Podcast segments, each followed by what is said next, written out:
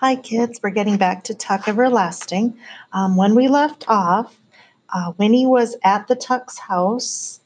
Uh, they're expecting her to spend the night. She was getting kind of upset after dinner, and um, Tuck decided to take her out in the boat to talk to her a little bit on the pond. And that's where we're at, chapter 12. The sky was a ragged blaze of red and pink and orange, and its double trembled on the surface of the pond like color spilled from a paint box. The sun was dropping fast now, a soft red sliding egg yolk, and already to the east there was a darkening to purple. Winnie, newly brave with her thoughts of being rescued, climbed boldly into the rowboat. The hard heels of her buttoned boots made a hollow banging sound against its wet boards, loud in the warm and breathless quiet. Across the pond a bullfrog spoke a deep note of warning. Tuck climbed into, pushing off, settling the oars into their locks, dipped them into the silty bottom in one strong pull. The rowboat slipped from the bank then, silently, and glided out, tall water grasses, whispering away from its sides, releasing it. Here and there, the still surface of the water dimpled, and bright rings spread noiselessly and vanished. Feeding time, Tuck said softly, and Winnie, looking down, saw hosts of tiny insects skittering and skating on the surface. Best time of all for fishing, he said, when they come up to feed. He dragged on the oars. The rowboat slowed and began to drift gently toward the farthest end of the pond. It was so quiet that Winnie almost jumped when the bullfrog spoke again. And then, from the tall pines and birches that ringed the pond, a wood thrush caroled. The silver notes were pure and clear and lovely. Know what that is all around us, Winnie? said Tuck, his voice low. Life. Moving, growing, changing, never the same two minutes together. This water, you look at it every morning and it looks the same, but it ain't. All night long it's been moving, coming in through the stream back there to the west, slipping out through the stream down east here. Always quiet, always new, moving on. You can't hardly see the current, can you? And sometimes the wind makes it look like it's going the other way but it's always there. The water's always moving on, and some day, after a long while, it comes to the ocean. They drifted in silence for a time. The bullfrog spoke again, and from behind them, far back in some reedy, secret place, another bullfrog answered. In the fading light, the trees along the banks were slowly losing their dimensions, flattening into silhouettes clipped from black paper and pasted to the paling sky. The voice of a different frog, hoarser and not so deep, croaked from the nearest bank. Know what happens then? said Tuck. To the water? The sun sucks some of it right up out of the ocean and carries it back into the clouds, and then it rains, and the rain falls into the stream, and the stream keeps moving on, taking it all back again. It's a wheel, Winnie. Everything's a wheel, turning and turning, never stopping.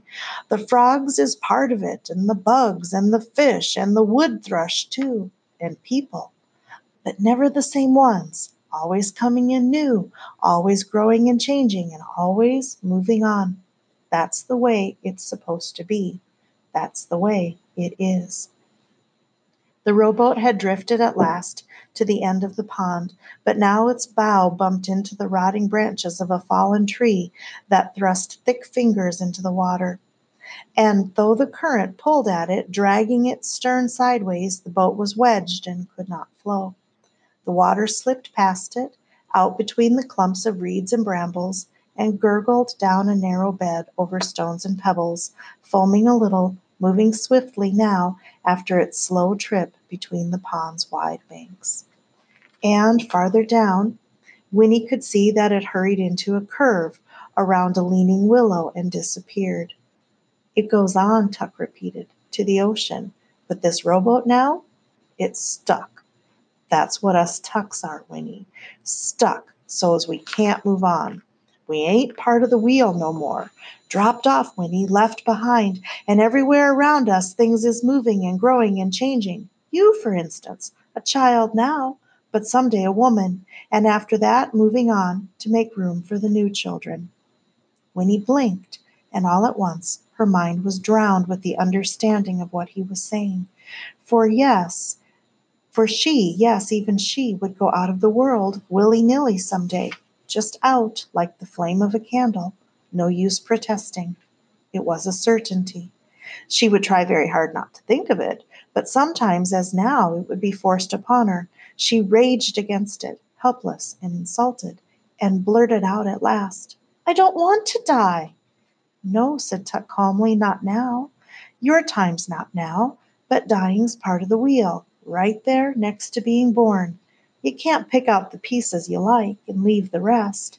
Being part of the whole thing, that's the blessing. But it's passing us by, us tucks, leaving living's heavy work, but off to one side. The way we are, it's useless too. It don't make sense. If I knowed how to climb back on the wheel, I'd do it in a minute. You can't have living without dying, so you can't call it living what we got. We just are. We just be, like rocks beside the road. Tuck's voice was rough now, and Winnie, amazed, sat rigid. No one had ever talked to her of things like this before. I want to grow again, he said fiercely, and change. And if that means I got to move on at the end of it, then I want that too. Listen, Winnie, it's something you don't find out how you feel until afterwards. If people knowed about the spring down there in Treegap, they'd all come running like pigs to slops. They'd trample each other, trying to get some of that water. That'd be bad enough. But afterwards, can you imagine? All the little ones, little forever all the old ones, old forever. Can you picture what that means? Forever? The wheel would keep on going round, the water rolling by to the ocean. But the people would have turned into nothing but rocks by the side of the road, 'cause they wouldn't know till after. And then it'd be too late. He peered at her, and when he saw that his face was pinched with the effort of explaining. Do you see now, child? Do you understand? Oh, Lord, I just got to make you understand. There was a long moment of silence. Winnie, struggling with the anguish of all these things, could only sit hunched and numb, the sound of the water rolling in her ears. It was black and silky now. It lapped at the sides of the rowboat and hurried on around them into the stream. And then, down the length of the pond, a voice rang out. It was Miles, and every word across the water came clearly to their ears. Pa! Pa! Come back! Something happens, Pa! The hor- something's happened, Pa! The horse is gone. Can you hear me? Someone stole the horse. That's the end of that chapter. Chapter 13 is extremely short. Here's chapter 13. Sometime later, the man in the yellow suit slipped down from the saddle and tied the Tuck's old horse to a bar of the Foster's fence. He tried the gate. It was unlocked. He pushed through and strode up the path to the door of the cottage. Though it was very late now, almost midnight, the windows glowed golden. The family had not gone to bed. The man in the yellow suit took off his hat and smoothed his hair with long white fingers. Then he knocked at the door. It was opened at once by Winnie's grandmother, and before she could speak, the man said quickly, Ah, good evening. May I come in? I have happy news for you. I know where they've taken the little girl. And I'll just carry on with chapter 14 here. There had been nothing for the Tucks to do but go to bed. It was too dark now to go out looking for the horse thief, and anyway, they had no idea when he had done his thieving or which way he had gone.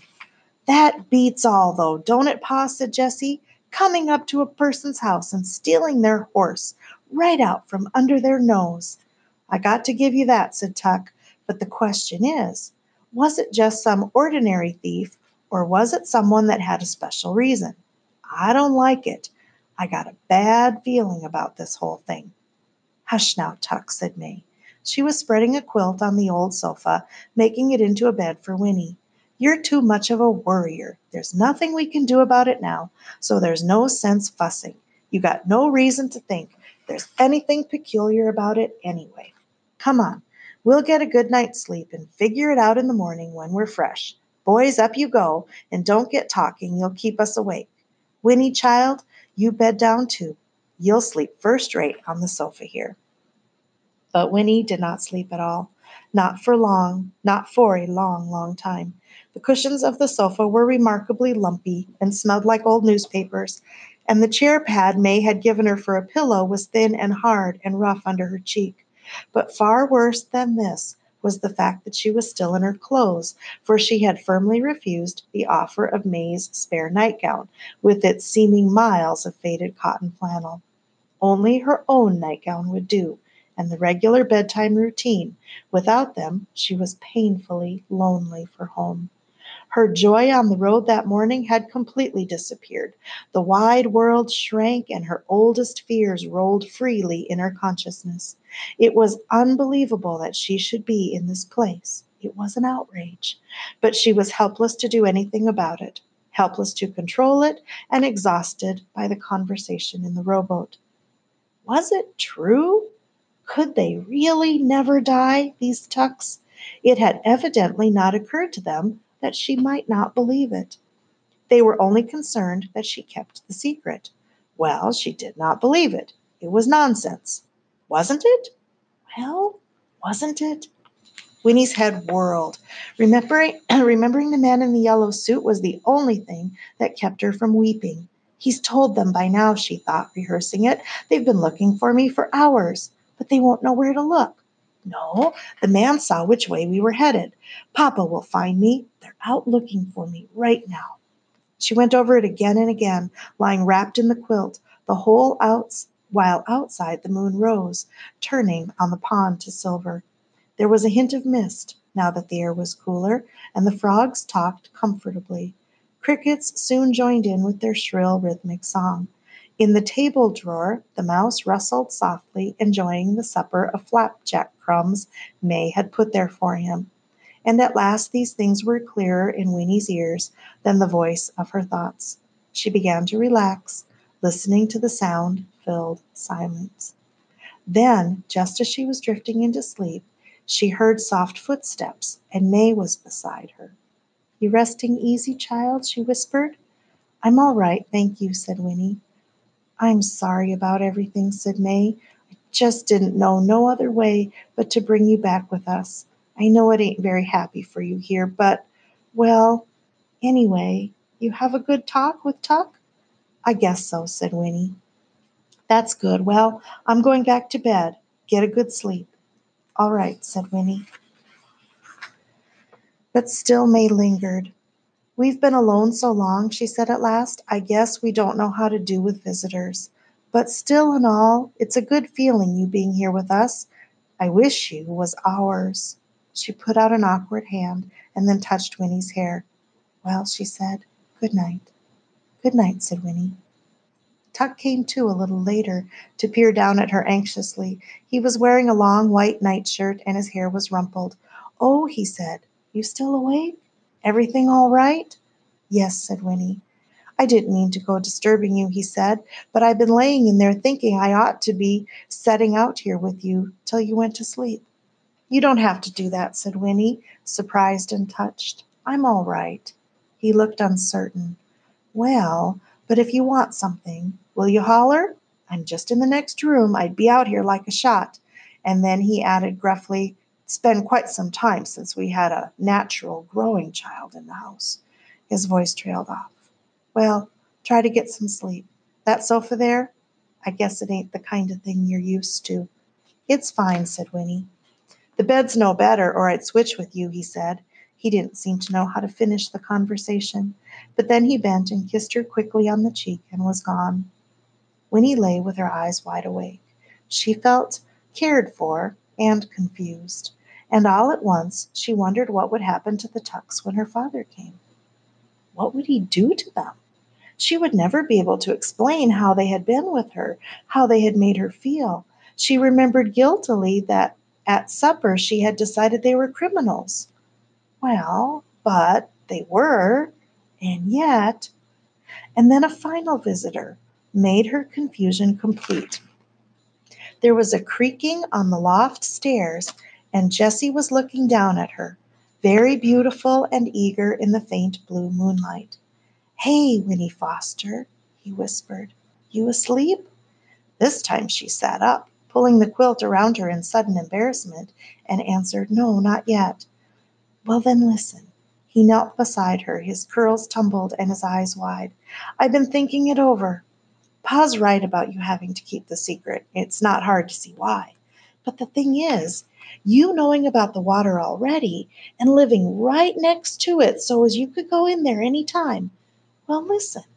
How'd it be if you was to wait till you're 17, same age as me? Heck, that's only 6 years off. And then you could go and drink some. And then you could go away with me.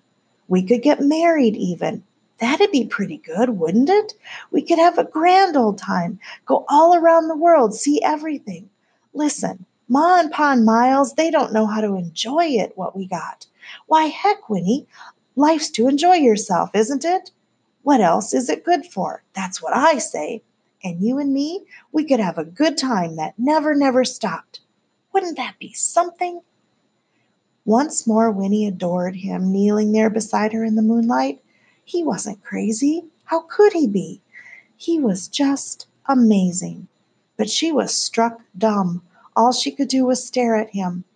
You think on it, Winnie Foster, Jesse whispered earnestly. Think on it some and see if it don't sound good. Anyway, I'll see you in the morning. All right? All right, she managed to whisper in return. He slipped away then, back up the creaking steps, but Winnie sat upright, wide awake, her cheeks burning. She could not deal with this remarkable suggestion. She could not think on it, for she didn't know what to believe about anything. She lay down again finally and stared into the moonlight for another half hour before she fell asleep.